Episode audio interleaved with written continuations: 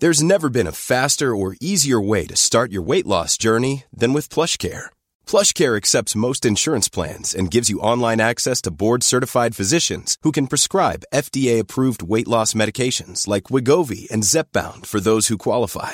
Take charge of your health and speak with a board-certified physician about a weight loss plan that's right for you. Get started today at plushcare.com slash weight loss. That's plushcare.com slash weight loss. plushcare.com slash weight loss. Hey, I'm Ryan Reynolds. At Mint Mobile, we like to do the opposite of what Big Wireless does. They charge you a lot, we charge you a little. So naturally, when they announced they'd be raising their prices due to inflation, we decided to deflate our prices due to not hating you. That's right. We're cutting the price of Mint Unlimited from $30 a month to just $15 a month. Give it a try at mintmobile.com slash switch. $45 upfront for three months plus taxes and fees. Promo rate for new customers for limited time. Unlimited more than 40 gigabytes per month. Slows. Full terms at mintmobile.com.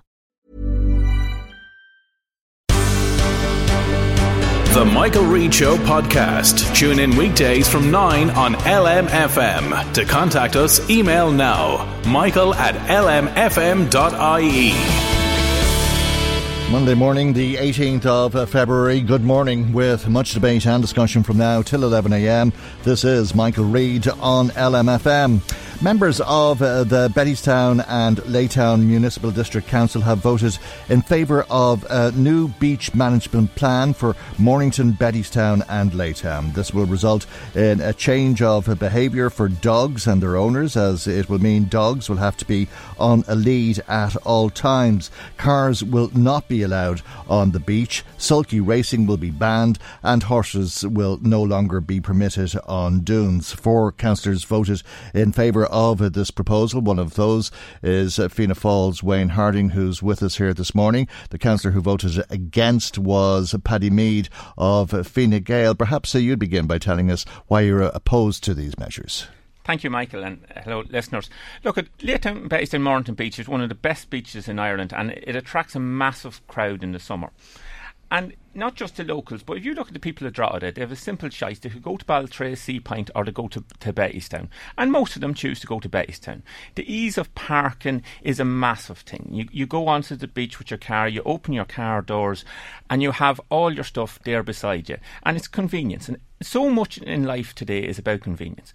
And the thoughts of, of us banning, even though it'll take a while to happen, but the recommendation is for complete a complete ban on cars and moving cars back to the other side of Bettystown, and then. As recommendation nine suggests, running a shuttle bus to and from the beach, I think is daft it'll be inconvenient, and fundamentally, we will lose customers to Bettystown, lose visitors, and which will result in losing jobs. The second thing that I was quite uh, I suppose, opposed to is recommendation 22, which uh, is for the, the horse restriction.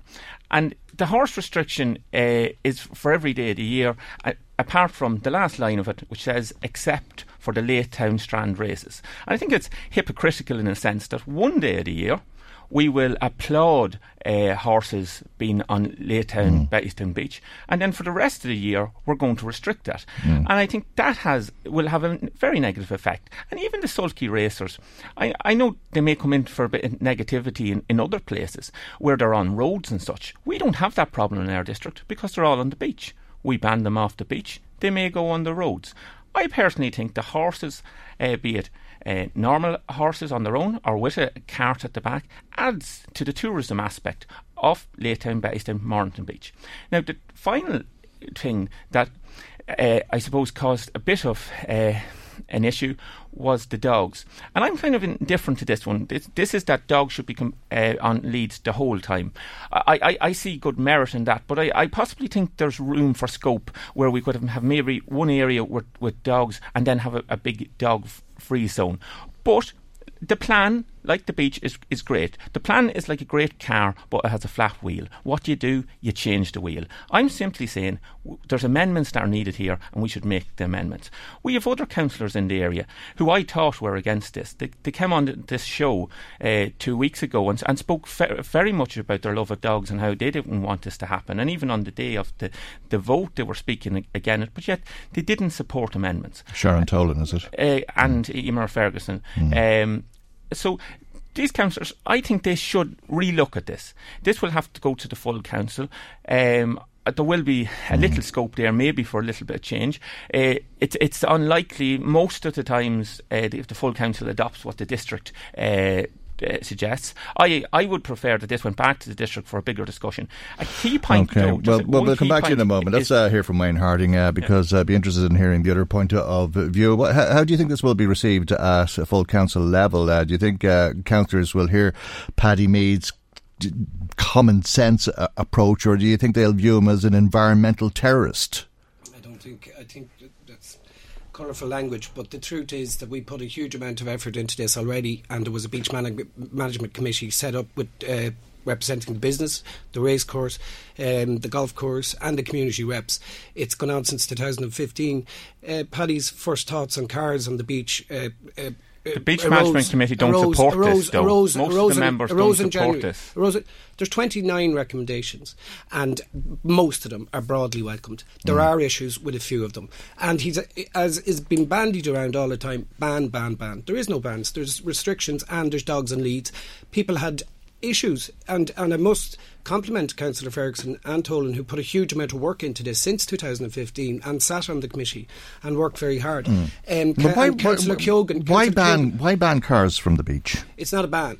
It, it's a phased removal, Okay, and, and, well, and there is well, dangers. there- there is dangers with cars moving Eventually, children. yeah. Okay, so it's And and it and, and there's environmental issues. And, well, of course, and, there's environmental issues. there's- It was a daft idea to put cars on the beach in the first place. Well, that's fair enough, but it was it was it was um, and and that has been going on for years, and it's a phased removal. How much is it going to, enhance, cost? To enhance, Because there's parking meters these- on Bettystown. Sorry? well. there's parking meters on Bettystown Beach. How much is this going to cost? The, the removal? Hmm. Well, I don't even. I, I don't see this. I think it's an ambition that that, that is uh, uh, unimplementable. I don't know when it'll happen, but it's there, and Hmm. the ambition is there, and there is talk about using the school car parks and enhancing the beach for everyone, all users. Hmm. Why is it not implementable? Why is it- well, I, I don't know where they're going to find the land to put these cars. I'm, I, and there was reassurance. Councillor Kyo, or Councillor Keogan asked, "What is the story with this?" And she was told, I, "We don't really know, but we have an ambition to remove the cars." Now, if we stalled on that one thing that it will take ages to implement, we would we would stop a 2.1 million investment on the beach. Now, all that ever happened before I went on the, council was that they built houses in Bettystown. Now there is a 2.1 million investment being made by Meath County Council and it's in the capital spend. If we don't implement this, and look, and there was assurances that we would revisit the dogs and leashes. There was assurances about the parking, but Paddy has gone off and decided that you vote against it hmm. altogether. That's that's all right. There is no ban. No, I It's seek not an right. amendment. It's not I'm right. not against the But if plan. you, but if you I the amendment, if you sought the amendment, you Just would, you explain would the investment that you're talking about, 2.1 though, Wayne. million- First, you would- you what, would- what, what, what, what Wayne. that 2.1 million to be if you, spent on? If you look for amendments now, you Yeah, would but just- kick the No. 2.1 Ju- million just tell us down what the the, road. well, just tell us what that money will be invested in. They have uh, purchased property at the entrance to Mm. Bettystown Beach. Um, they will push in a cafe, showers, toilets, and there is commitment. Uh, beach wheelchairs as well, Mm. and there is a commitment to a full-time beach warden once that is up and running. And no car parking. And and the car parking is still on the beach until they find other other uses. Okay. May I- Until they find other uses. Yeah. May I- What do you mean other other, other uses? space, other, O- space to park. There's no, there's no ban on cars off the beach. It, it's, it's, an, it's an, it's an ambition of the plan. Okay. And if you, if you don't, if you stop it just over that, Yeah. you stop that 2.1 million investment No, in that don't. building That's that will enhance the visitor Rubbish. for every, for every visitor. On the Well, beach. I don't Sorry. know. I, I'm finding it hard to understand how you're going to ban cars from the beach when they're allowed to park there. And That's look, my point. may- it's not a ban. Well, that's what I'm There was saying. phased implementation of removal if they're found uh, elsewhere. Yes. But that's that's an ambitious plan. Uh, ambitious or Irish, but uh, well, I anyway. I don't know if that's correct. Well, it's ridiculous. You're banning cars from the beach but allowing them to park there. There's phase removal. Phase removal. Like, you not. can't you can't dress it up any other way than just being stupid. You're banning cars from the beach, but you're allowing them to park there. But there's, That where's is- the ban? Read, read, read the. Hmm. There's not a ban. Right. It's a phased, Phased removal. removal, okay. Where, and there's and but- yes, it, in time. Come on, it's not. That's not Which fair. will And this never is- happen, you This is say. What I'll, not in, not in my lifetime. I don't see it, but it, the, the ambition is there, and we adopted Well- the plan with that ambition. Hmm. But the, what's in there is being lost. What I'm Well, there's after no telling ambition. You, what I'm after telling you Okay. is been lost. Well, uh, 2.1 million investment when the only thing that happened in Bettystown for Right. years was they built houses. Okay, we Paddy even had a May- battle may over I a school. Please? yeah, please. Mm. Right. I believe it's highly incorrect to say that I'm. F- let's get clear. I'm fully in support of the 2.1 million investment, Mm. and whether there's cars on that beach or not, we can still do that investment. And whether there's horses on that beach or not, we can still do that investment. So that's not an issue. That's be clear. Now, normally in our council, when a report comes to us, Well, there's going to be cars on the beach by the sounds of it. Oh, and I, I hope I hope they'll stay there. But normally, what's the normally when a report comes to us, be it from the transport committee or so forth, it has the support of the transport committee. So there was a beach management committee that met for a number of years discussing this. But we, they don't seem to fully support this. Hmm. And members of them, Teresa Stack, Alan Watson, and so forth, have been emailing us eh, with their uh, with, with the amendments they seek to it. The businesses, be it Redden's Hotel, Bushell's Shop, they seem opposed to this. So Hmm. It doesn't seem like there is a united. And will there be a ban on dogs being off leads, or is it like the cars that you're going to let on that you're banning it? Uh, the the recommendation uh, reads dogs to be leaded on beach at all times. Recommendation number twenty, fairly clear. Uh, that's the recommendation. Uh, so that's all times. Right. Um, and the cars, it won't happen overnight. They will have to purchase land. They will have to organise the shuttle buses to and from. But e- but my opinion is, even if they had all of that organised, I think that would be bad for business in Bettystown. If people have a phobia of cars on the beaches, there's plenty of other beaches they can go to. Or when you come onto Bettystown Beach, if you turn towards Mornington, uh, there's no cars on that beach. What do you mean if people have a phobia of having cars on the I- beach? If if you wish to go to a beach that doesn't have cars on it, you can go to Mornington. Yeah. You can go to Sea Point. You can go to Baltray. You can go to Garment. You can go to Baltray, which is a, a special area of conservation, uh, and the reason it is is because of the wildlife and fauna, uh, and the fauna. Uh, will not exist uh, and could very easily exist and spread to places like Bettystown, but will not uh, while you continue to use it as a car park. True, but True. So we're not talking about But- phobia. but we're I- talking about protecting the environment or being environmental terrorists and parking cars in places we're that should be used as scenic areas. well, in that if if you go down that line, you could ban all people from all beaches, and that's getting a No, bit silly, no, silly that- on no, the no, matter. no, no, we no, have to have some no, balance no, no, between no, environment uh, and tourism and Don't business. say stupid things, please, Paddy. We're talking about protecting rare species of wildlife and fauna. That has nothing to do with that ridiculous statement you just made about banning people from beaches. That, that that's asking people to act like people and be responsible people. But whether the cars are on the beach or not, it's not going to make that much impact to the fauna levels. Do you not think so? No, I don't don't think so. Really? But I do think if you take the cars off that- the beach, do you think that tourism and business in a motorised vehicle is at home massively. that its natural place is on a beach. It, with, with that logic, you could say, uh, you know, You'd, with that logic, you'd protect the beaches. That our children and their children we could- and their children's could children could pr- would be walking the same. we could protect part of the beaches, but still, I I feel strongly that uh, there has to be a big area round Bettystown where people can get their cars onto the beach. Uh, because for you know, I, I was down at the beach two days ago, and you have a lot of uh, elderly people, disabled Hmm. people. who- Well, I I know a lot of people who'd go to any beach in the world except Bettystown Beach because of Yeah, the cars. That's true, and, and that's their Hmm. choice to do that. But the majority of people from Drogheda and this area choose to go to Bettystown. And why do they choose to go to Bettystown over Sea Point or other places? It is convenience, and we live in a world. Well, I think it's because a lot of them live in Bettystown. They don't realise that Mornington's up the road and it's a much nicer beach. Well, look at tell them they're- they'll hear about it here on the radio. I, What do you I, I really Wayne? like Mornington. They can go there today, I'm- have a I'm- look, I'm- but they'll I'm go back I'm to in- Bettystown I've- tomorrow. I've voted for this plan. There has been a huge amount of work in it. Some councillors put, put more work in it than others. And it was trashed out since 2015.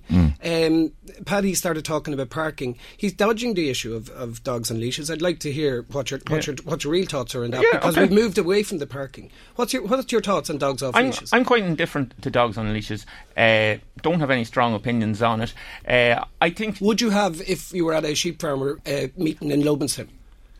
what Would you have an opinion about dogs off Well, there's no sheep on the beach. No, but there's I but there's children who are petrified of dogs. Mm. and, and, and there's they're off a adults, leash- there's and adults, who are petrified of dogs, and there's the dirt that the dogs leave, Yeah. uh, and especially if uh, you're using the beach for other purposes and you're walking around Can in I bare give you an feet and all that sort of thing. you an example of but, but, but, but a lot of these dogs would need a good run, and how do you get We could compromise That's here. allow, allow the dogs the exercise? That's true we, too. we but- could compromise here and have half the beach open for you know you have a section of the beach where you can take your dogs off the leash and have the majority of the section where they have to be leaded especially around Bettystown the entrance for most. Anyway, you'll only be letting on, uh, just like the cars, you'll only be letting on that you're bringing in this ban No, because the pe- people will just break it and it won't be Yeah, but enforced. beach, the beach warden will be there um, to enforce these and uh, all year round when Hmm. that building is built. Now, if we do, if we amend and seek, it must Hmm. be back in public display. It's gone on now since 2015. We bit the bullet uh, last Thursday, and Paddy wants to delay two, 2.1 million investment no, for, for then years to come. Exaggerating. The 2.1 million won't be delayed. We could It delay will. this It two will. You months. know it will. We, You we could it make will. amendments within two months. We could Hmm. bring this back to the next council meeting. Just make the four, four little amendments that I'm talking about. We could have easily have done it the last day. In fact, we were meant to make this decision a, m- a month ago. But not and the everybody- councillors- not everybody's the in favour councillors- with your four and- little amendments, and the because this has been councillors- going on for and the councillors a 2000. well, actually, ago everybody it. is against this for little amendments, aren't they? Exactly, I- and and, I- and this has come from the community. And yes, Hmm. like you, How you come the must do some. You, against it? How there was. come- Can I? Can I? the Can I? members Can I make? Police Can I make a point? Committee Paddy, let- let- let Wayne- to it? Paddy, let Wayne speak, can I 'cause we can't hear point? both of you at the same There time, is yes, yeah. massive investment going on in Bessie Mm. Which I support. And and and not just this. We are. We, this happened in a four-hour meeting on Thursday, and, and we trashed out all issues in the Laytown Bettystown area. Now, one presentation was made on public realm. That's that's in, enhancing the entrance both in Laytown and Bettystown, and every councillor had an input into that particular uh, presentation. And Councillor Meade it instructed the people who gave the presentation to go and be brave because you'll be dealing with a community and there will be issues that will come up. Within a half an hour, Councillor Meade wasn't brave at all. He voted against this just so he probably could parade in here this morning. No, I said to be brave with their design because Mm. there, there's an architectural competition and a building and that and. And, but but you're, you're going off the point of the beach management plan and talking about the investments, which I fully support, to try and tie the two in Mm. together and then get away from the, the you know the, the small issue of these amendments, which I really believe It's uh, a big issue for the four other councillors, but it'll go to full council level now, and I'm sure it'll Yeah. be considered in uh, the light that we've been discussing it uh, this morning. Can we I have say leave this it is a very Just- good news story that has that has been clouded. It is a very good news story for the, for that community. All right, we have to leave it there, but thank you both indeed for coming into us uh, this morning. Uh, that is local councillors Paddy Meade of Fine Gael and Wayne Harding of Fianna Fáil. Michael Reade on LMFM. Now, there was uh, strong feelings in Rooskey yesterday uh, following a No to Racism Asylum Seekers Welcome rally which took place uh, on foot of two arson attempts on the Shannon Key West Hotel, which is being earmarked as a direct provision centre for asylum seekers. Uh, there was obviously objections uh, to the people who tried to burn the hotel down, and there were local people out talking about how Rooskey is not fit for this purpose with no bus service, no GP, uh, doctors run off uh, their feet, no services for people generally speaking, and certainly none for the amount of asylum seekers uh, that they're proposing to bring in and live in this hotel. We're talking uh, uh, about uh, something that has obviously generated a lot of interest, not just in Rooskey, but across the country. And as we were hearing last week, questions about who might be involved in these attacks and if they come from Rooskey or if they're organised gangs coming from outside uh, and uh, trying to make a political point of sorts. Shane O'Curry is uh, director of ENAR, that's the European Network Against Racism Ireland group. Good morning to you, Shane, and thanks for joining us here on the programme this morning. I I think there was probably valid points made on both sides in Rooskey yesterday. Um, I, I, I mean, I think that's fair to say. Just listening to your sum up there, I mean, the the the concerns about services and, and GPs uh, and, and about basic infrastructure are, are legitimate, and, and indeed those are concerns that would hold for a lot of rural Ireland. So, uh, you know, but the, the, the people people locally have my full sympathy there.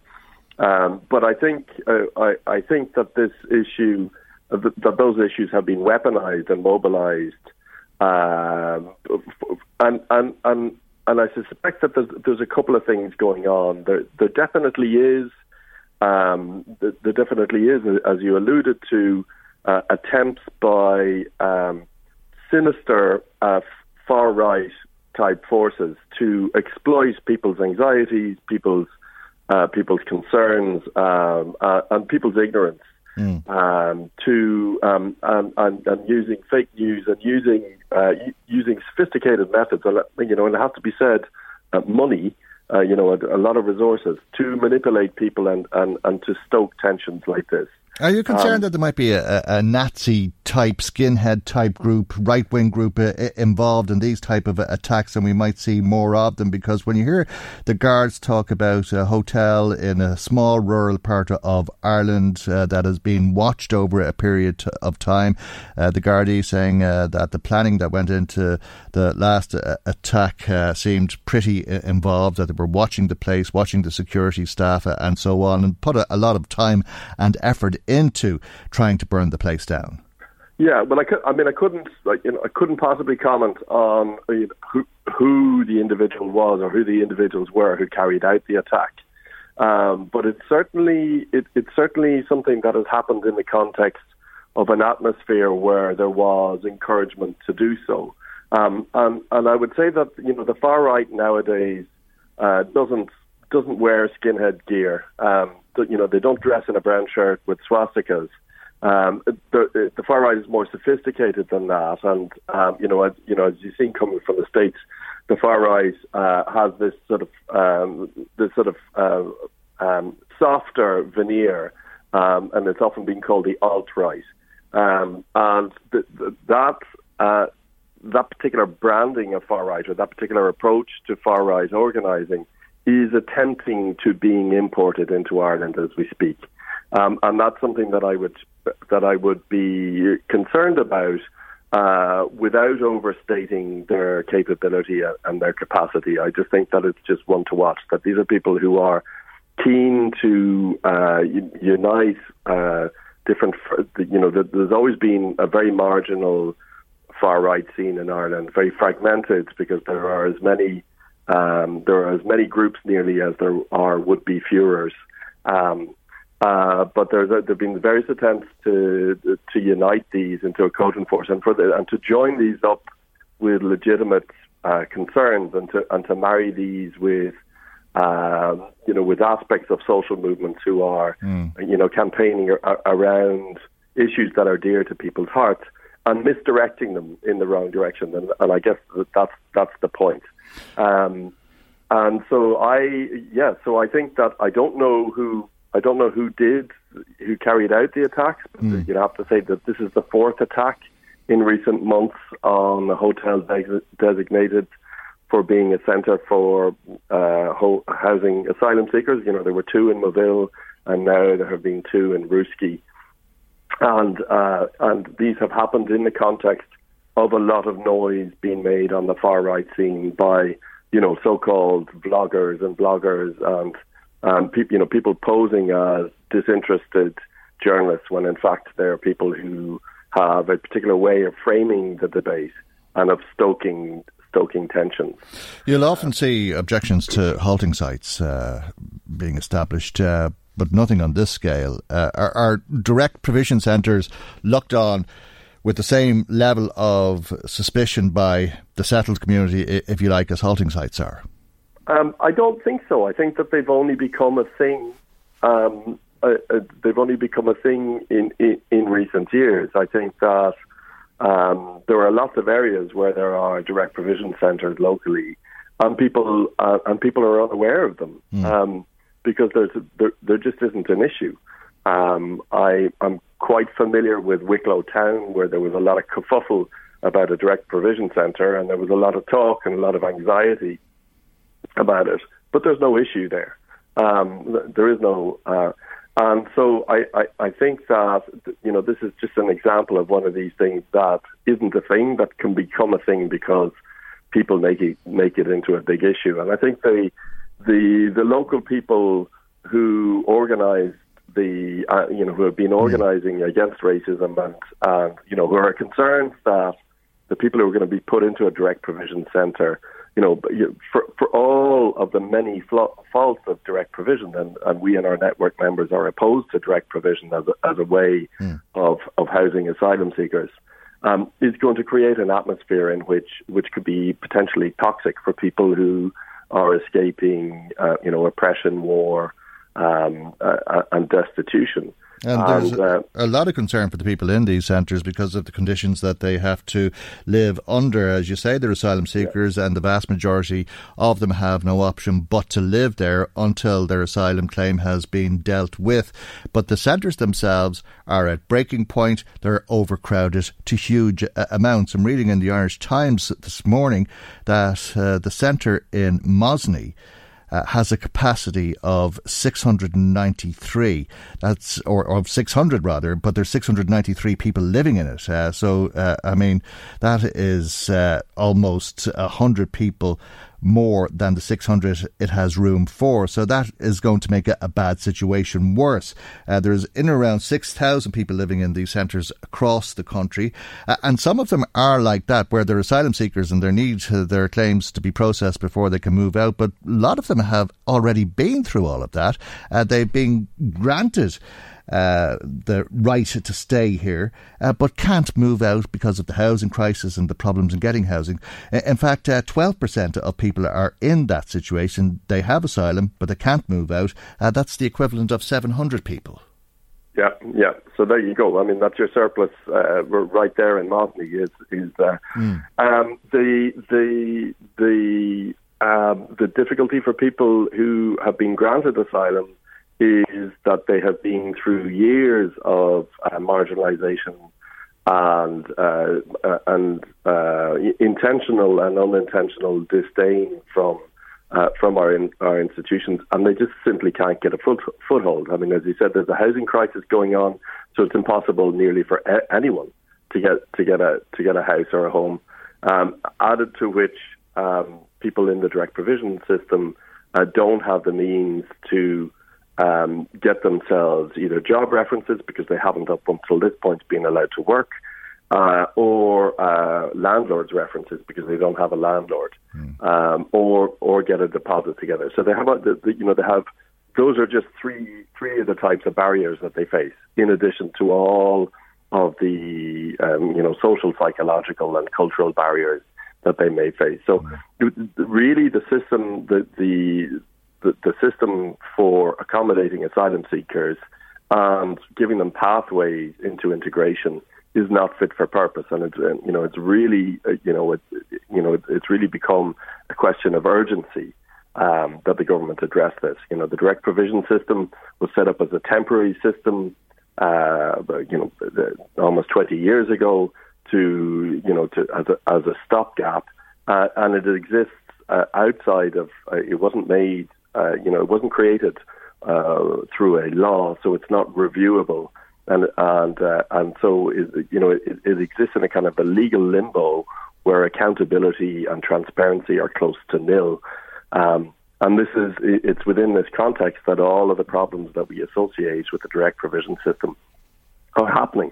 So what we really need is uh, is for the government to go back to the drawing table and think through and look and look abroad at models of best practice. And a lot of thinking has been done about mm. this. Um, Nick Henderson, the the CEO of the Irish Refugee Council, uh, had a, an opinion piece in the Irish Times less than a week ago, uh, outlining what the alternatives might be. And I think it's really incumbent on the government to seriously look at that um, and, and, and, and to do it in such a way that doesn't pit uh, asylum seekers against uh, against uh, people who are, you know, residents mm in Ireland who are also struggling for, for housing, etc. And I suppose the other thing is is that what, what's what's urgently needed because all kinds of movements and forces in Irish society, um, right across the, the, the, political spectrum, and you know, including churches and trade unions and everybody, are saying that there is a housing crisis and that houses need to be built urgently. And I guess that that's you know that's the question uh, to which uh, all of us need to be need to be putting our focus. Okay. We have to leave it there for the moment, Shane, but thank you indeed for joining us here this morning. Shane O'Curry is uh, Director of ENAR, the European Network Against Racism Ireland Group. Michael, Michael Reade on LMFM. Now to the latest setback in EirGrid's uh, proposal uh, for the north-south interconnector. As you know, the project needs uh, planning permission, planning permission in the Republic and planning permission in the north. It has planning permission in the Republic and had planning permission in Northern Ireland, uh, but as you've been hearing in recent weeks, uh, that approval was quashed by the High Court in Belfast. Let's uh, talk about this with David Martin, who's spokesperson for EirGrid. Good morning to you and thanks for joining us. Uh, if there isn't planning permission in Northern Ireland and you begin to construct the project in the south, what is it you're hoping to connect with? Well, um, you're absolutely correct, Michael, in that uh, we don't have planning permission in Northern Ireland at the moment. Uh, there was a very specific reason for that, and it, it went through the appropriate planning approval processes. But uh, we're a victim of the lack of, uh, of political stability in Northern Ireland, and, and the planning uh, approval had to be signed off by a government minister and um, in in the absence of, it was signed off by the permanent secretary of the Department for Infrastructure, and the High Court said that was not valid. So that planning is now back with the department in Belfast, mm. the DFI. And following a ruling against a, a, proposed incinerator for the same reason, the yep. department decided not to uh, fight uh, the uh, case that was being taken against it. That is correct. Now, su- uh, subsequent to us um, getting our planning approval, the original planning approval, the, uh, Westminster has introduced legislation that now empowers the permanent secretary at the DFI to approve um, these decisions. So it's now back. Effectively, we're back to where we were in January 2018. The uh, planning application is is back with DFI Permanent Secretary for approval, and so the ball is very much in um, the department's court and we're, we'll be optimistic and hopeful that we can get it um, ratified as quickly as possible. So it's a fresh planning application. It's not. It's the same. It's the same application. It's so the same, but it's, but but it, in terms of the process, is it not a, a fresh application? And um, no. I think what happened was they they they, they, they the court said, look you were not, as a senior civil servant, the appropriate person to sign off on this. Mm-hmm. So we're going to say no, you can't do that now. You, you, so it's back with you, and you have to find the right person to do it. In the intervening period, Westminster has intervened and said, now we are now authorising you to do it. So they now have to look at this mm. and make the decision as to how they move forward with it. But they now have the legislative approval to go ahead and sign it. Okay, so how quickly can that be done? That's that's that. How long is a piece? Of, uh, uh, uh, you know, is a, is a piece yeah. of thing. We hope as quickly as possible. There is a timeline on it. This legislation is effectively an emergency legislation that runs out in August because clearly Westminster did not want to give sort of an open-ended um, legislation. They want to keep the pressure to get the assembly back in place. Mm. So senior civil servants can sign off on on um, these kind of uh, decisions until August of this year. So clearly, we want to get it done the next few months. So, do you believe that it will be done by August? I, am hopeful. I'm, you mm. know, I've been on this project a long time, so I've seen a lot of things happen and not happen. Mm. But um, you know, it's very much with the department, and I'd be I'd be hopeful and optimistic that they that they will. Okay, are you concerned about a, a, another date uh, or a date uh, uh, that uh, we have fixed in our, our, diary for the moment? It's a movable feast, it seems, but the 29th of March. What if this is looked on on the first of April after Brexit? In other words. Well, I've even got a, a date closer to home uh, than than the 29th of March, and I'll come back to that mm. in a mm. second, Michael. Um, we're in the Supreme Court in Dublin tomorrow on the on this project, and you, you may be uh, aware that there was a um, the, the, High Court decision, uh, uh, the High Court appeal has made its way up to the Supreme Court, and we're expecting a decision tomorrow. And it was a very again a very technical matter that was taken up by the Supreme Court, and it's effectively the, it concerns the role of An Bord Pleanála. Um, and its and its adjudication of the decision in the south. So we're expecting a decision on that. We're reasonably optimistic and confident that it will be in a, in a uh, it will be good mm. for us. But I just wanted to alert you to that. It will be. It'll be oh, absolutely, a very significant uh, event for a lot of our listeners, uh, as indeed uh, for the project managers. Uh, but uh, you still face into potentially the same problem that you may be constructing the, these pylons with nothing to connect to because you don't have permission north of the border. If you if you get past Brexit, whenever that is, if it's the 29th of March or the 29th of April or whatever the case may be. Yes. Uh, what difference would that make uh, to your application? Well, in terms of if you look at, at Brexit, um, obviously it's something that's, that's, hugely important to us. It's an all island market that we have, and it's been in place for over 10 years, and it's worked very, very well. The one thing, you know, I, I, nobody knows exactly what's going to happen with Brexit, but what we are reassured by um, everybody in Belfast and in Dublin and in London is saying they want that all island market to continue. Mm. So we are confident. In fact, Theresa May was in Belfast last week and, and specifically made that point. So we are, we, you know, we are confident that it will continue on, and uh, clearly the North-South Interconnector will be an integral part of that. But that leaves you hopeful, and nothing more than hopeful, really, that uh, the well-intentioned objectives are realised. Uh, in the event of Brexit, uh, well then you're not talking about the European Union uh, north of the border, uh, and it has priority status, does it not, as an EU project between two European countries? That will change. Um, it, they the the project itself does have priority status, um, but it predated that. We got um, the EU made it what they call a, a, PCI, a project of common interest, probably about four or five years ago. And as you well know, Michael, that project predates that, so it, it, it didn't come out as a result of EU uh, legislation or any EU encouragement.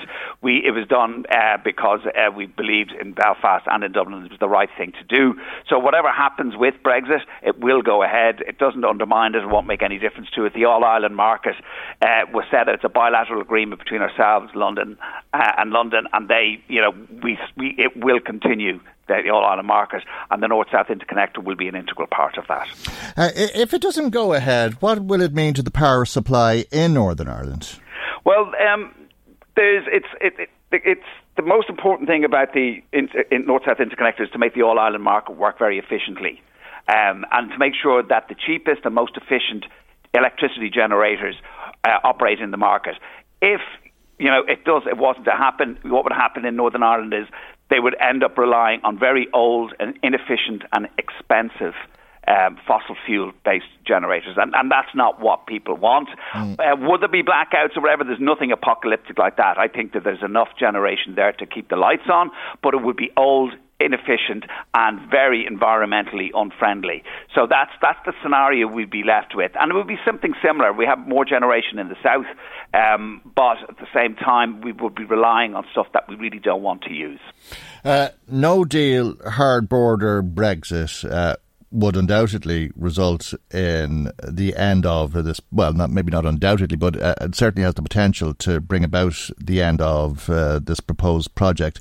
Uh, and we've been hearing that it, it, could result in electricity being generated on barges in order to supply people in Northern Ireland. Uh, if you don't get planning permission for it, uh, is there the same possible scenario? This that scenario came about from a, a, a, paper in, in London, and obviously they had to do scenario planning for all sorts of um, for all sorts of eventualities that might happen as a result of Brexit. That's perhaps one of the more al- alarming scenarios. I don't think anybody really believes that going to be barges will be required. There is enough generators in Northern Ireland to keep the lights on there. But clearly, what we really want is a, a, a proper ordered uh, Brexit, and also to have the North South interconnector to make sure that the all island market works as efficiently as possible and that we're not relying on, it won't be barges, but relying on old, inefficient electricity generation plant to keep the lights on. Okay, and without the all island power agreement, what would it mean for the South? For the South, we'd have a similar kind of situation, except that you know, we, we, we have a we don't we're not as um, we don't have as much old plants that we're relying upon. We've got a lot of um, renewable energy, obviously, um, and we have some very new, modern, and efficient plants. But we would be relying on stuff that we want to mothball. Uh, and we have, you know, there are a number of old, inefficient plants that we know. So if you look at Mon- Moneypoint, which is the biggest generation plant over in the west coast of Ireland, that's due to be mothballed in about five years' time. So, you know, would we have to keep working with that? That's a coal-fired station that we don't want to use. Would we end up having to use that? So that's the kind of you know bad case scenario that we want to try and avoid. Okay, we'll leave there for the moment, and thank you for joining us here on the program this morning. David Martin, spokesperson for EirGrid. Michael, Reade on LMFM. Now let's find out what you've been saying to us. Marie Kearns uh, joins us with some of uh, the calls and text messages that have come to us this morning. Good morning to you, Marie. Good morning. To say the floodgate have have opened, Michael, the floodgates in relation to this beach management plan. So many people getting in touch it's definitely struck a chord. Uh, Bernadette, first off, phoned in to say that listening into your discussion, I give a thumbs up to no dogs of leads. However, I do have reservations in relation to cars. She's suggesting that they have maybe pockets on the beach that would accommodate maybe 20 cars at a time and that people park there because she thinks there's nowhere else for people to park. She thinks that dogs who are on leads, the owners should still be made to clean up after them because that's a huge problem. And she thinks that no horses either. Horses are meant for fields, not on beaches, that they leave a huge mess behind as well. Mm. And she says it's the only place families in the summertime can bring their children if it's a good day. So that's okay. her suggestion. All right. I thought she was going to suggest putting cars on leads, but okay. Stephen, cars, yes, ban them. Only allow dogs on leads and make sure cleaning up dog poo is enforced. Rory, cars, yes. Dogs off leads, no. Anna, there is no place to park your car. Dogs allowed off lead in certain hours, like some parks are doing. Sharon says, Oh my God, cars should be off the beach. Telling kids to be careful that they don't that they don't get knocked down on a beach is ridiculous. Is there anywhere left to walk your dog? Why should they be kept on leads everywhere as long as they are not annoying anyone? Why not let them run free? Mm. Well, that's a very good point. The problem is a lot of dogs annoy an awful lot of people, and it's down to the dog owners and the bad dog owners. And I think that the result of that is that everybody has to suffer. Louise says, wonder is this for peak season only or all year round? All year round, yeah. Peter thinks it's very unfair to ban dogs from the beach completely. Many of us dog owners only let the dog off when there are very few people around and clean up after them. I think it's very unfair on those of us who have been using the beaches for years. Marie from Dundalk phoned in, listening into your show. A great start to the show this morning, Michael. Very interesting. I feel that there should be no dogs on a beach, even on leads. I was over at Blackrock Beach last year. Uh, my boys were having a picnic. Uh, somebody walked past with a big Rottweiler with one of these extended lead, which meant that the Rottweiler could come over and were right was right beside the kids. It was very scary. She says she might concede to a section maybe of a beach just being earmarked for dogs, but that would be it. She doesn't like the idea of them roaming around even on the extended leads. And she says there's still the worry about them pooing and peeing, as she puts it. She says, I've walked Clogherhead several times as well, and there are a lot of people with big dogs, not your ordinary size of dogs, Michael, and they let them run around you. Mm, yeah, well, a, a Rottweiler should be muzzled, uh, just to say it's uh, one of uh, the right. 10 dangerous breeds, yes. isn't it? Mm. Another listener, I would agree with no cars on the beach. It's dangerous when you have cars flying around and kids playing. We always went to Laytown South Beach with the kids. There's a car park at the top so no cars allowed. It's mm. safe for children, unlike Bettystown, and a lot cleaner. Yeah. I'm a dog. I think everywhere is unlike Bettystown and a lot cleaner and without cars. Uh, it's a, a, remarkable thing the way uh, they've turned it into a, a, car park. I imagine the council is going to have something to say about the loss of revenue because uh, there does be a lot of cars parked there and they're paying parking charges. I'm a dog trainer. Very, very few people have well behaved dogs and have control of their dogs. All dogs should have leads. Longer lead allows dogs freedom, but handler is still in control. I can be fearful of a strange dog running up at me. A special area for off leads would be better. I think that would keep everybody happy. Yeah. Michelle says, Where on earth, Michael, will the hordes of people who come up from Dublin park on warm days at Bettystown? There's very little parking in Bettystown as mm. it is. Even for locals shopping, it can be impossible to park. So where will these people go? I'm not saying I disagree. Mm. I'm just wondering where. Yeah, I suppose they could go to Mornington or Gormanston or somewhere else.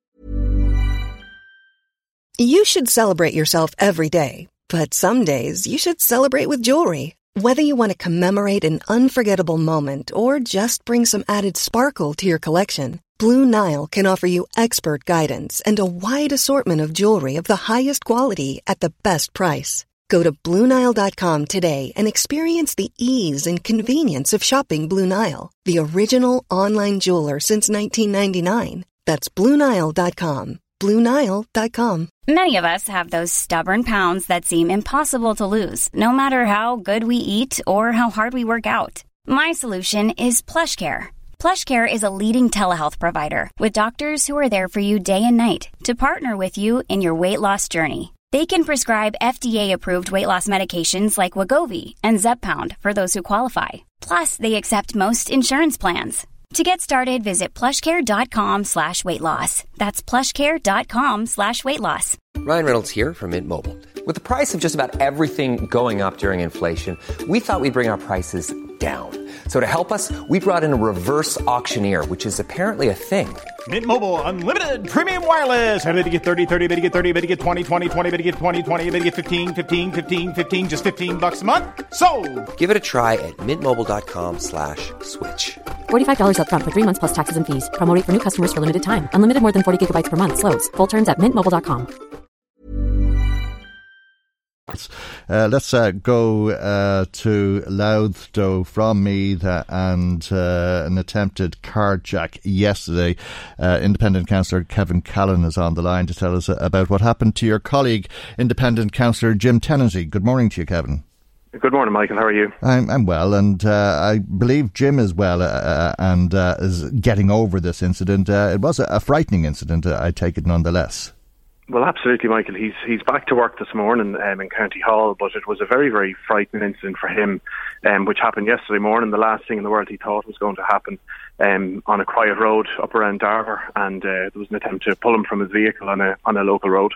Mm. and what did he do? Well, my understanding is from talking to him, he was quite shook up after it. But my understanding is that he was travelling to see a family in the Darver area yesterday morning, and a person appeared onto the middle of the road, uh, attempting to stop the vehicle. Now, Jim, like most people, would think that the person needed help, so he stopped, and the person proceeded to try to physically pull him out of his car, and was quite successful in getting him out of the car.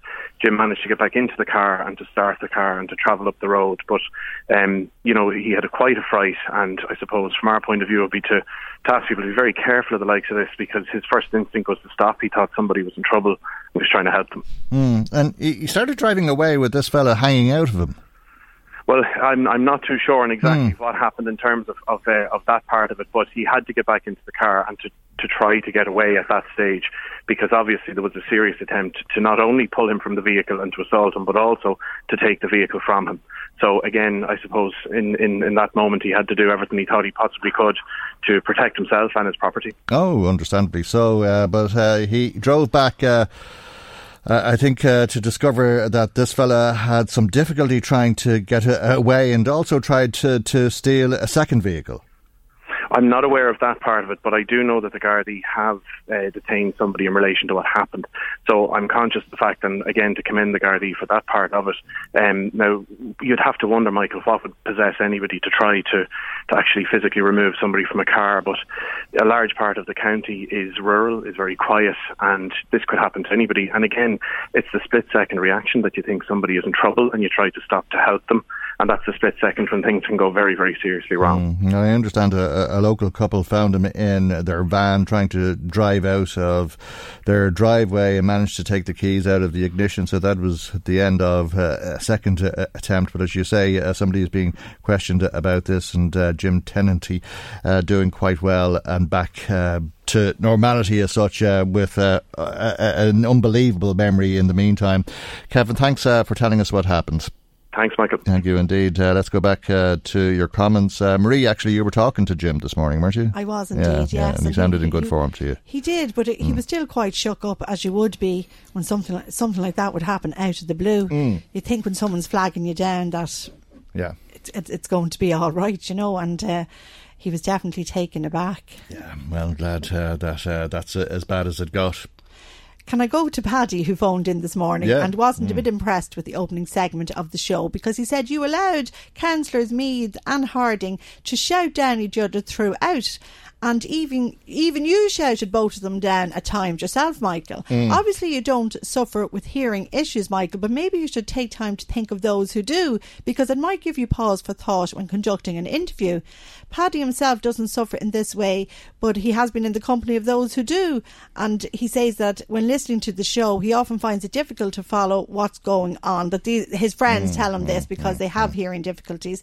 And when you when you allow guests to shout each other down, so maybe you should stop this and consider your listeners. Says Okay, Paddy. yeah, we will work harder. I mean, I think I, I did on at least one occasion say we can't hear both of You you, speaking at the same time, uh, but uh, we'll try to do that uh, a little bit more efficiently and regularly in future. Thanks uh, for the feedback. Rory texts in and says, Michael, maybe it should be humans on the leads, that dogs don't dump rubbish on the beach.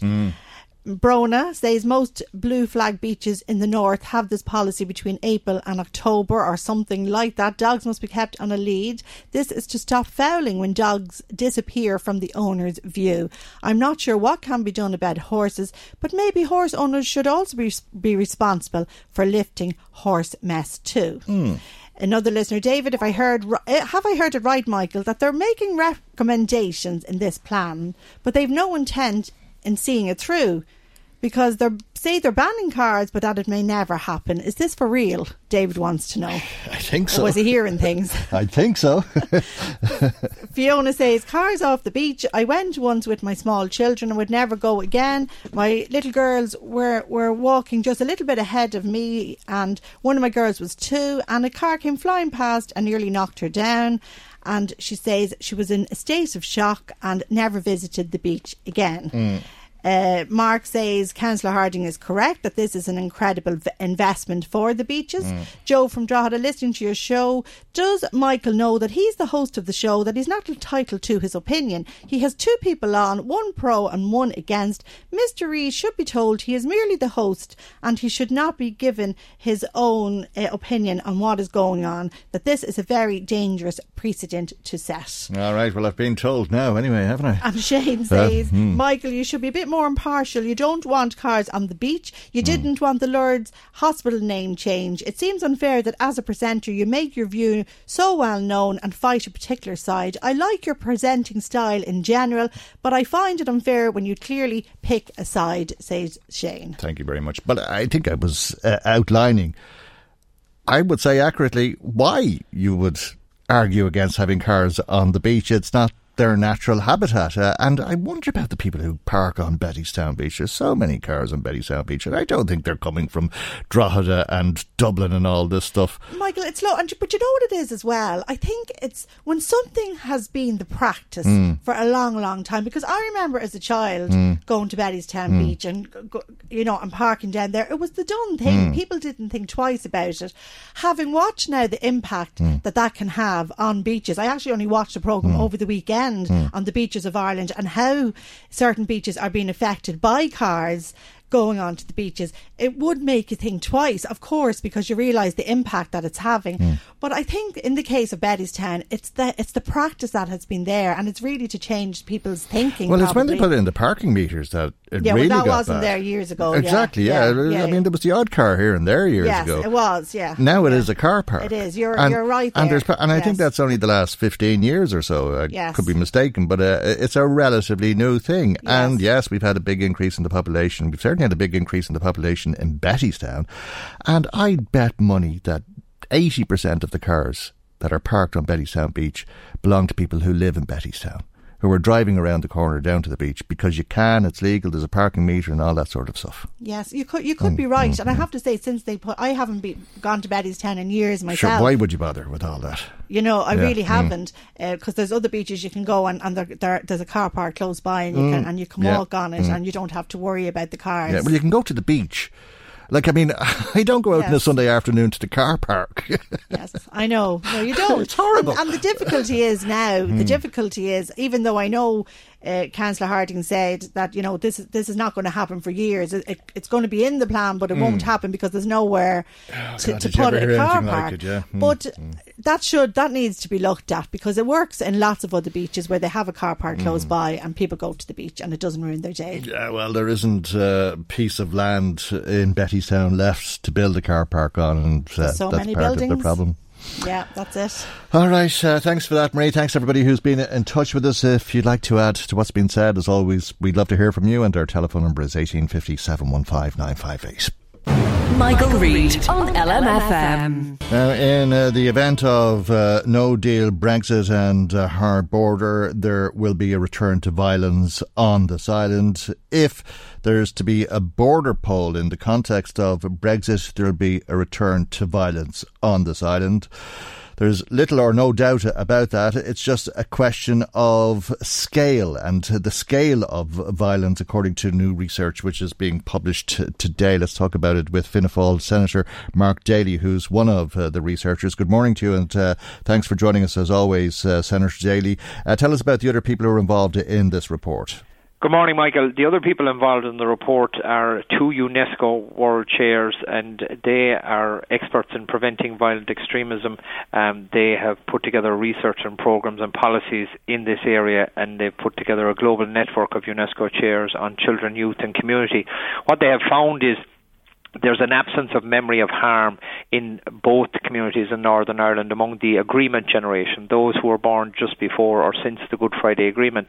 And when I compiled the report for the Good Friday Agreement Implementation Committee in 2017 in relation to Brexit and the future of Ireland, uniting Ireland and its people in peace and prosperity is the full title of the report. Mm. One of the key recommendations was how to maintain the peace in the run up to any future referendum.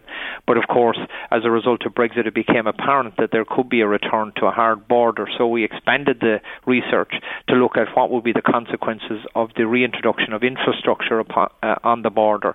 And it is quite clear that, in the, uh, according to UNESCO World Chairs, that in the event of the return to infrastructure on the border, which could happen in the next six weeks in the event of a no deal uh, Brexit, then you will have a return to violence in Northern Ireland.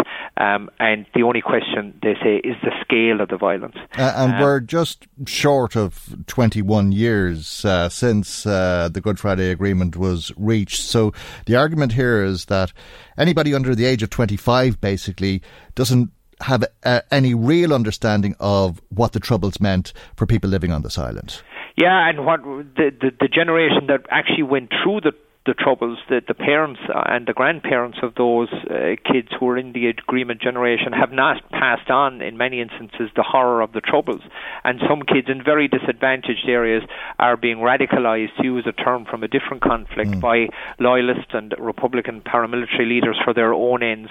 And that is a serious issue in both those communities. And like what they do point out is most young people, the UNESCO chairs point out that most young people, even during the troubles, and most people in Northern Ireland did not get involved in the violence and the conflict. But it only takes a small number of people to cause a huge amount of car- harm to a lot of uh, members of their own community and the uh, the other community.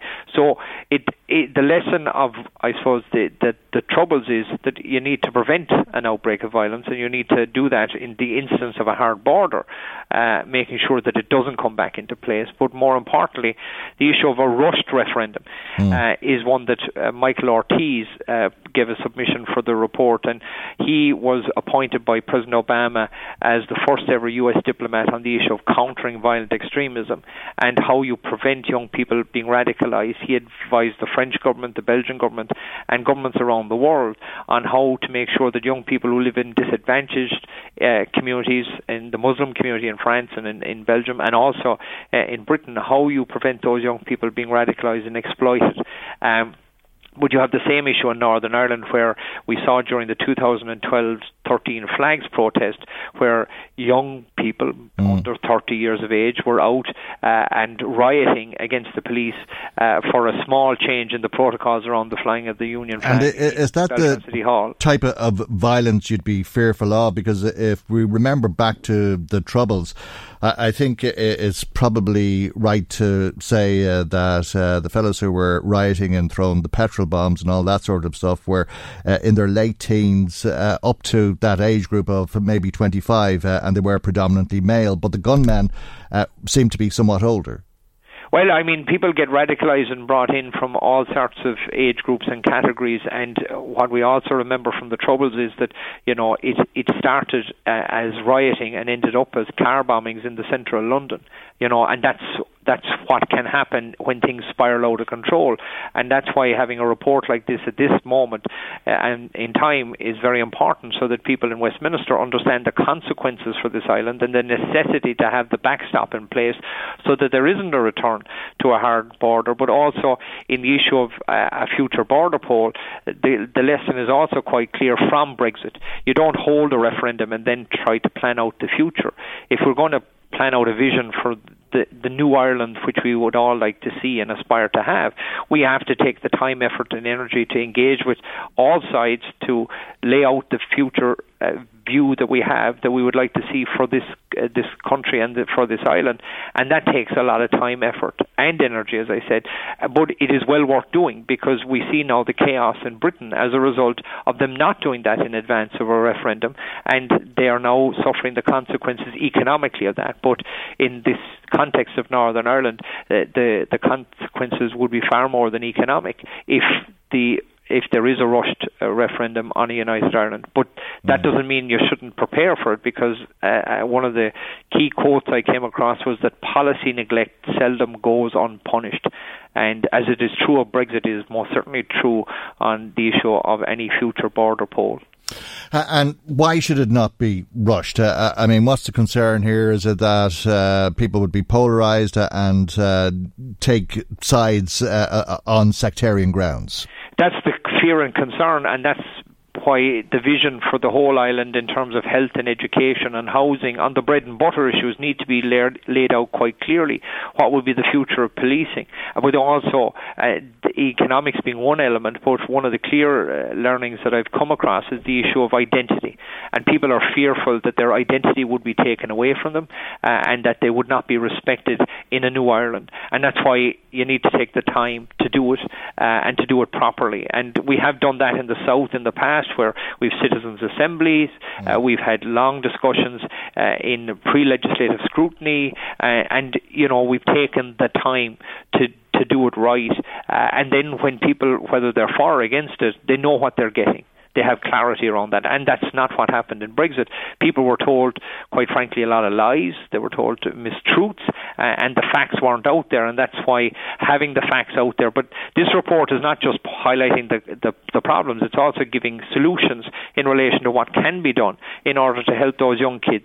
An integration issue in, in homes, uh, schools, and communities is one of it, uh, but just not formal education. It's also the roles of the arts, so music and entertainment, that is cross community where people can come together and have a shared space.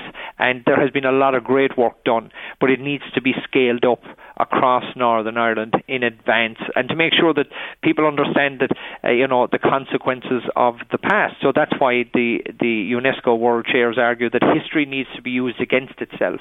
So instead of history as a way of saying we were wronged in the past and we must get justice for our side, you know need to use history to look at how the past has had terrible consequences for all sides and, and look mm. to make sure that that doesn't happen in the future. And do you uh, believe that, I'm sorry, do, do, do you believe that the threat to peace comes from just a small number of people, but that threat is great because if we look at uh, the number of dissidents uh, that we have in the moment, we also realise that they're capable of the car bomb in Derry. And if we look back on history, we know that one event can act as a recruiter and can change the minds of so many people overnight.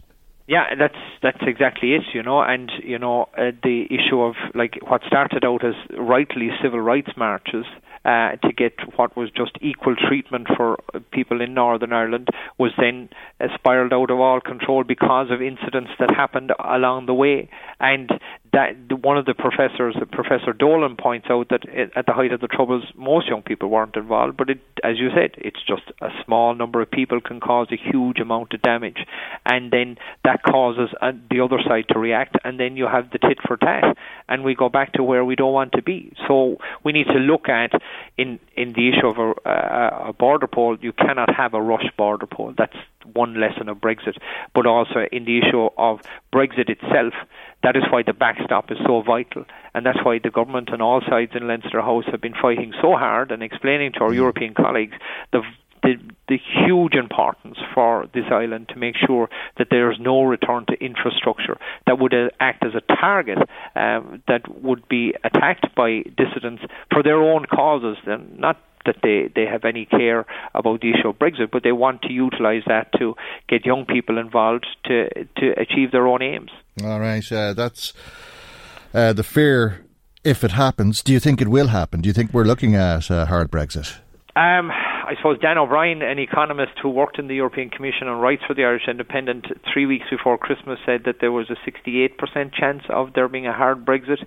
Um, but like you know, as a week is a long time in politics. With Brexit, a day is a long time in politics. I see on the TV screen in front of me Labour MPs resigning at this moment in time because of the Labour Party's Brexit strategy. So between now and the first of April, uh, literally anything could happen. But we need to have the facts. And like w- one of the key things about this report and UNESCO World Chairs who have devised programs for countries around the world mm. in relation to preventing young people being radicalised is here are the facts. Mm. And if you ignore them, well, then you need to know that there are consequences for that. And does that mean that the government should be preparing for the worst and uh, to police the border? we should always hope for the best and prepare for the worst. Uh, but like in terms of policing the border, we would hope that uh, in relation to the backstop that the European Union and Britain, who negotiated the backstop mm-hmm. and asked for the backstop to be put in place uh, and agreed to it, would stand by their word because if they don't, then there will be consequences for the people of this island. Okay, we'll leave it there. Many thanks, as always, for joining us uh, this morning. That's uh, Fianna Fáil Senator Mark Daly. Michael, Reade on LMFM. Now, on a Thursday of uh, this week, cardinals from across uh, the world will gather in the Vatican for a summit on uh, child sexual abuse, clerical child sexual abuse, and safeguarding children in the church. Some 35 years on from uh, the first cases of child sexual abuse were reported. Uh, we'll talk about this uh, with John Kelly, who's coordinator of the survivors of child Abuse Group, or SOCA. Good morning to you, John, and thanks for joining us. Ahead of the summit, as people would have heard over the weekend, uh, Pope Francis decided to expel the American Cardinal Theodore McCarrick from the priesthood. He's been laicized, uh, defrocked, whichever term you wish to use, and this, I think, generally seen as a, a positive and perhaps a first step in the church taking a new approach to abusers. Well, one would hope so. That's the first thing. Let's look at it from a positive perspective. But you must recall, I've been at this more than 20 years, Mike, as you know. Now, we have been saying many, many things for 20 odd years. And they, this isn't new, what's coming up this conference uh, on next uh, Thursday. Because if you look back, not so long ago, Mary Collins, that was even more significant when you think of it it was bringing victims on board, and you know she was met all these cardinals and all these special conferences and all that, but nothing actually developed from it. Nothing. And why has it taken twenty odd years? Is it a window dressing? Is it what, type of exercise is it? A PR exercise? We don't know. Uh, and let's face it, there's, there's many rumored about uh, Cardinal Mc, uh, McCarrick, 70s and the 80s, what he was up to. And why did that take so long? The church moves so slow on events. And you know what's really interesting? Now, we know here in Ireland, uh, to our horror, that victims and ch- child victims were abused, and there wasn't an awful lot done about it. In fact, there was no criminal convictions, nothing like that. But in this particular case, with uh, McCarrick, it's because he was abusing seminarians that they started to take a bit of notice because they weren't children. Children was a diff- they looked at children as a different proposition because these were, if you like, these are the future of the church, the seminarians. They couldn't have that. So when it affected the church directly, this is when they began to act against somebody like McCarrick. But I, I, I, I really haven't got an awful hope. I, I would love it to, to, to succeed.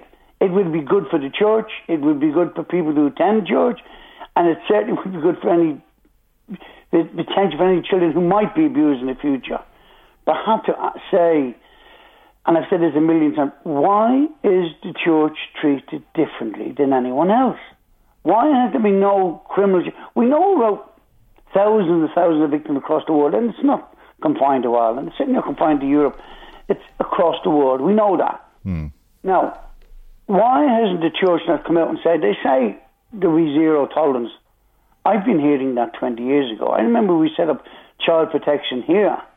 Now, I, I, I, I, I, I think they're a great idea uh, in a sense, but they have to work within the confines of the law and attached to the law of the land. Whereas nobody has ever got convicted, and hardly anyone across the world, and Carrick hasn't been convicted. Now, you might hear many people say, oh, well, you know, the statute of limitations. The statute of limitations, I, I'm actually only read that this morning, that statute of limitations had run out. From my understanding, statute of in criminal cases, there is no statute of limitations. So why wasn't this guy not charged? If they have all this evidence, we see it here sometimes that in in cases where it, abuse has happened within the family, we've seen seventy year olds getting convicted. So what's so different about the church? And I, I keep, I'm sorry to keep mm. repeating this and mm. harping on, it, mm. but why is the church treated any differently? Yeah, and I suppose there's always been questions uh, about how uh, the church facilitated uh, this type of behaviour since uh, we became uh, aware that it wasn't just something that happened, uh, but was widespread, and it is an institution that seems to attract people into it perhaps because of uh, the trust that, that, they had traditionally enjoyed and the access that that gave them to children and so on. Uh, but there's been case after case and uh, shame after shame. But this is uh, unique in the sense that this man has been defrocked. He was a, a priest up until the weekend, I, I think, uh, although uh, it had been established that he had been abusing children and young seminarians, as you say. Uh, but this weekend he was defrocked. Uh, and that is the first time, is it not? Uh, I think it's the first time that a, a cardinal has been defrocked for this reason. Well, actually, he resigned first of all. That's mm. the first thing to say.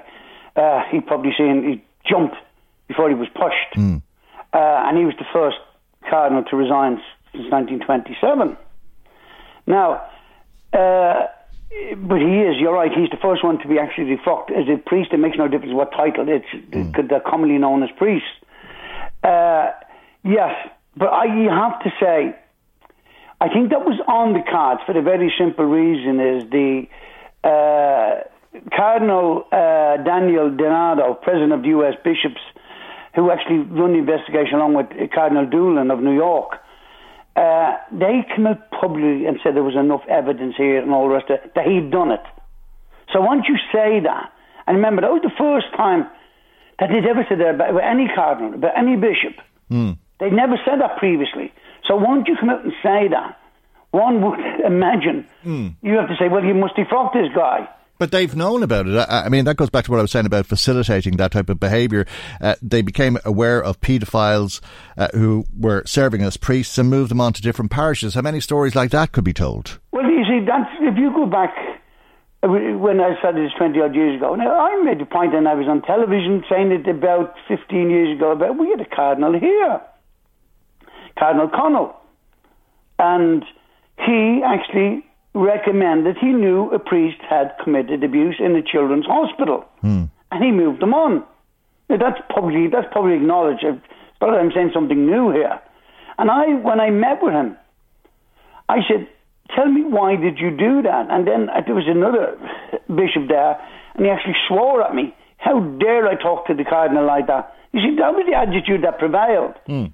But we know now. Just we thought it was first of Ireland that it's, it's clear now we've seen from the Murphy report, from all the reports in Wexford, the priests were moved around. So if you moved around, it means that bishops and cardinals know about it. But then we find out that, hang on, it's happening in various parts around the world. So the Curiate, which is obviously the establishment, it's government in Rome for, for the Pope, they knew about it. So what we need to say, okay, this guy is coming up, but I think the, all the evidence was there. But I've asked for over 20 odd years, okay, if you, even from a church's own perspective, Why don't they hold one big inquiry into all these people with a view, but not to drag it out and say, and, and maybe then they could learn something. That's what this conference really should be about and say, okay, let's look at all the allegations and let's put the same amount of effort that was put into exposing McCarrick. When I say exposing, I mean it was known, as you say, it was known. We said, okay, maybe we need to clean the house. We need the, house. We need to do a bit of house cleaning here, uh, and not a window dressing exercise, but genuine. And then send out a message. By the way, anybody that's caught in future will have to face the full rigours of the law. That's the type of statements we need to hear. I haven't heard that in 20 years. Yeah, and then, of course, the church came up with concealing information uh, but not telling lies. Uh, they claimed that they were telling the truth and at the same, same time keeping secrets. Uh, and I, I, think it was Cardinal Connell. Uh, who cited mental reservation, wasn't it? Yes. Uh, in that uh, if he was asked, Do you know that this man is uh, abusing people? He would say, Well, I haven't heard of any abuse. Yeah. Uh, and he, in his mind, he'd be thinking, Well, I haven't heard of any abuse except all, all the reports that I'm not going to tell you about. Uh, and that was the bit he reserved, and that was the mental reservation. Yeah, what, what, it's, it's just it's just tried and tested thing from the church. It's basically what they say is, we're not telling lies, we're just failing to tell the truth. And but there really is no difference there. And when you, are talking about a church here that's supposed to be humane, full of passion, compassion, look, we've asked for here. Just go back in twenty years. We asked for the uh, for the Ryan inquiry. We said, look, to the Tyrone, release the files, release the information you have. Now, if they were sincere and genuine, they would have released it. But you see, they won't for the very simple reason is if you were to release information on all the Christian brothers and all the priests, just mm. from an Irish perspective. Mm. You then have to say, and they know somebody else is going to come on, ah, but what bishops and cardinals knew about all of this? Clearly, if you have this in Rome, there only the Irish bishops and cardinals know about it. Then the curate and the, the, the, the Pope himself must know about it. So it goes right to the heart of the Vatican. And that's the reason why they don't want to release the files. But if it was genuine, what they should say, quite now say, this conference, we're going to release all the files to it, we're going to expunge everything that's got to do with child abuse, mm-hmm. and let's start afresh. They right. really need, and I, on your show, I've said it before, mm. the only way the church can change its attitude is not from the top down, but from the bottom up. And actually, that's what's causing all of this uh, because the church only responds if it's losing money and if it's losing parishioners. That's when it'll act, and that clearly is the it's is resonating around the world. All this bad publicity, they don't like it. It was okay when it was confined to Ireland, but now it's come out that it's virtually everywhere, and the only way for them to get out of this is to say, okay, we need to change, admit what we knew. We knew about the files. We did wrong. And forget about this idea, all this, uh, it was a mistake. Even McCarrick, he says he can't remember. I mean, you'd remember if you abused somebody. I'm sure you would, no matter how frail you get. Mm. But this has been lingering for years. It's not as if somebody's put this to Cardinal McCarrick uh, in the last two or three years. That was put to him in the 80s and the 90s. So he denied it then. So what I'm saying to you, Mike, and I, mm-hmm. in order to save the church itself, they need to say, right, let's have one, use this opportunity. And I think it really is a good opportunity. Yeah. Say, right, let's look at all of this historically and expose it all, put it all out there, and say, look, yes, some of it is wrong. We knew we should have done something, and I, I assume they're afraid of being sued. That's another aspect as well. Okay, well, perhaps these are some of uh, the issues uh, that uh, the Cardinals will discuss when they meet with Pope Francis over four days for this summit that's taking place in the Vatican. But they're not listening to victims, Mike. Mm-hmm. That's the point. Why aren't we there saying, look, this is how, even from their own perspective, this is how you can help victims. This is how you ensure it won't happen in the future. And forget about being sued and forget about everything mm-hmm. and start fresh. Okay, well, that summit begins on Thursday, Thursday. Uh, and perhaps uh, we can come back uh, and talk uh, when uh, we hear what it is uh, that uh, they have to say to victims if there is anything to report on. But we leave it there for the moment, John, and thank you indeed for joining us this morning. John Kelly is coordinator of the Survivors of Child Abuse Group, that's SOCA. Michael Reade on LMFM. Now, the PARC Road Safety Group uh, say that uh, the driving test system in uh, this country is not fit for purpose. It follows uh, the news uh, that since a change in the law in December, Gardaí have seized almost 400 vehicles. Uh, the change in the law was on the 22nd of December, and between that date and the 10th of February, Gardaí seized 377 vehicles which were being driven by unaccompanied learner drivers. This is following what's known as the Clancy Amendment, and we'll talk about this with Susan Gray, who's uh, the founder of PARC. And uh, a very good morning to you, Susan, and uh, thanks for joining us. Uh, this change uh, is called the Clancy Amendment uh, because it's named after mother and daughter Geraldine and Louise Clancy, who died in a collision with an unaccompanied learner driver. That was in 2015, and the family had been lobbying for that change since, and I think you support that change. Of course, we did. Um, we've been campaigning with the family since they contacted us in Join PARC after the death of Geraldine and Louise. Um, now, the, a lot of people seem to think, Chris, that the law um, making it a requirement for learner drivers to drive with an accompanied qualified driver just came in on the 22nd of December and that that was the Clancy law. Mm. The law came in on the 30th of June 2008, stating that all learner permit holders must be accompanied by a qualified person with a full licence of no less than two years. Mm.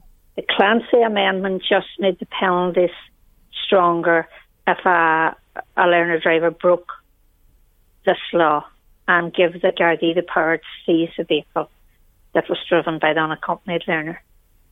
Now, the the campaign lasted for over two years. We believe the RSA and Minister Shane Ross should have been well ready to ensure that the waiting times would be down to 10 weeks nationally when this law came in. And yet we have so many people complaining that they've applied for their test and they're waiting for up to six six months for a test date. It really is ridiculous, isn't it? It's it's not right, Chris. it didn't this the unaccompanied learner driver law didn't come in overnight. It came in in two thousand and eight. Mm. And you don't think And here we are in two thousand and nineteen Mm. and there's still people are still waiting uh, unacceptable lengths of time to start a driving. And you agree fully with the law. You don't think that somebody should be driving a, a car or any vehicle for that matter if they haven't passed a, a driving test, if they're not being supervised by somebody who has uh, a full license, if uh, to have a, a license uh, for at least two years, if to to, to, to accompany a, a learner. That's perfectly right in your mind, and you believe. If people break that law, that it's an appropriate sanction to take the car off them, so that there will be a real deterrent in place. The problem is, as you see it, that there isn't the opportunity to sit a, driving test because of the long waiting times. Uh, the minister uh, said last week uh, that the average waiting time for tests is 12 weeks, though. We have reports of people waiting 20, uh, six months, five, six months. We don't want an average waiting time of 10. We want a, a national waiting time of 10 weeks. And That's there's a, what the people expect and deserve. Mhm. and that's the target time, isn't it? Yes. Because there is people waiting in certain areas far longer than 10, 12 weeks. And it's not fair on those people. And what is the problem, uh, uh, apart from being unlucky if you live in a place where there's a, a long list? But why are the lists so long? Why is it taking 24 weeks? It would appear that they haven't got enough testers. But we found out a few years ago that in 2017 alone, um, 19,000 learner permit holders did applied for the test, paid the RSA the 85 euro to sit the test, didn't turn up for the test, didn't sit it, so the tester was sitting, wasting their time, waiting and waiting for these 19,000 plus 19 drivers. 19,000. What a waste of their time. Now, if, as if that wasn't bad enough, the RSA then issued them, reissued a learner permit to all those drivers Hmm. that didn't turn up for the test, having paid the 85 euro and another 35 for the renewal of the learner permit. Now, in 2014, the RSA promised in their strategy, their road safety strategy, that they would close this, what we would call a loophole Hmm. and that from 2014 onwards, anybody that did not turn up for the test would not be issued another learner permit. They had to sit and fail the test to be reissued. And it's a But significant, it's a significant uh, uh, amount of uh, people by any standards. Nineteen thousand learners not showing up for their test. Yep. They say that they've the capacity to carry out two hundred and sixty thousand driving tests in a year. So that's a, a significant amount. There's one hundred and fifty full-time testers. Uh, they recruited fifty-two in March, and fourteen others are in training, uh, with eight more to be recruited. Uh, I, I think in March, uh, but. Uh, is part of the problem the introduction of this Clancy Amendment in that people started looking for driving tests where they hadn't been looking for them before? Well, the RSA knew this was coming down the line. Minister Ross knew this was coming down the line. We would hope that lo- the the far more applications now to do the test. But are these people turning up? Are they being um, reissued a learner permit? Are the testers going to be sitting once again twiddling their thumbs when people don't turn up and they go back into Hmm. the system time and time and time again? But will it work itself out over time, do you think, Susan? test- Sorry? Do you think it'll work itself out over time? That people are applying for tests now where they mightn't have otherwise, but now they're saying, God, Jenny, I could have the car taken off me, so I better try and get my test passed. Yes. Uh, and that over We would- time, that won't be the case. We would hope that that's what's happening now. But um, the RSA should have been ready for this. They knew all along that once the Clancy Amendment came in, that there, be, there would hopefully be a huge demand to sit the test, get it over and done with, uh, pass the test, and then not have to be accompanied by a qualified driver. And yet here we are in February, and they cannot. We're getting complaints after complaint from families that are trying to do the right thing, getting their son or daughter a test, helping them as much as they can, accompanying them until such time as they get the test. It's unbelievable, though. The 377 And, vehicles seized. It, it just goes to show how many people are driving unaccompanied as Yes. well. It shows a huge Hmm. problem. And not only that, Chris, it shows what we're seeing now is a lot of the the cars that have been uh, are being seized are not just for the offence of driving unaccompanied. Hmm. They're uninsured, no NCT, some of them, no tax, God. Hmm. drink driving, speeding. Hmm. And these are all learner drivers that haven't got a license. They've only got a learner permit. Frightening. Susan, So I have to leave it there. I've delighted run that out of the guards here are doing such a good job in seizing the vehicles. Okay. But we want the RSA now to step up some more and get the waiting times down for the learners. Okay, Susan, thanks uh, for thanks. joining us this morning. Susan Gray, founder of PARC, brings our programme to its conclusion. God willing, we'll see you for our next programme tomorrow morning at 9am right here on LMFM. Good morning, bye bye. The Michael Reade Show podcast. Tune in weekdays from 9 on LMFM. To contact us, email now michael at lmfm.ie. Even on a budget, quality is non-negotiable. That's why Quince is the place to score high-end essentials at 50 to 80% less than similar brands. Get your hands on buttery soft cashmere sweaters from just 60 bucks, Italian leather jackets, and so much more. And the best part about Quince, they exclusively partner with factories committed to safe, ethical, and responsible manufacturing. Elevate your style without the elevated price tag with Quince. Go to quince.com slash upgrade for free shipping and 365-day returns. When you make decisions for your company, you look for the no-brainers. And if you have a lot of mailing to do, stamps.com is the ultimate no-brainer. It streamlines your processes to make your business more efficient, which makes you less busy. Mail checks, invoices, legal documents, and everything you need to keep your business running with stamps.com. Seamlessly connect with every major marketplace and shopping cart.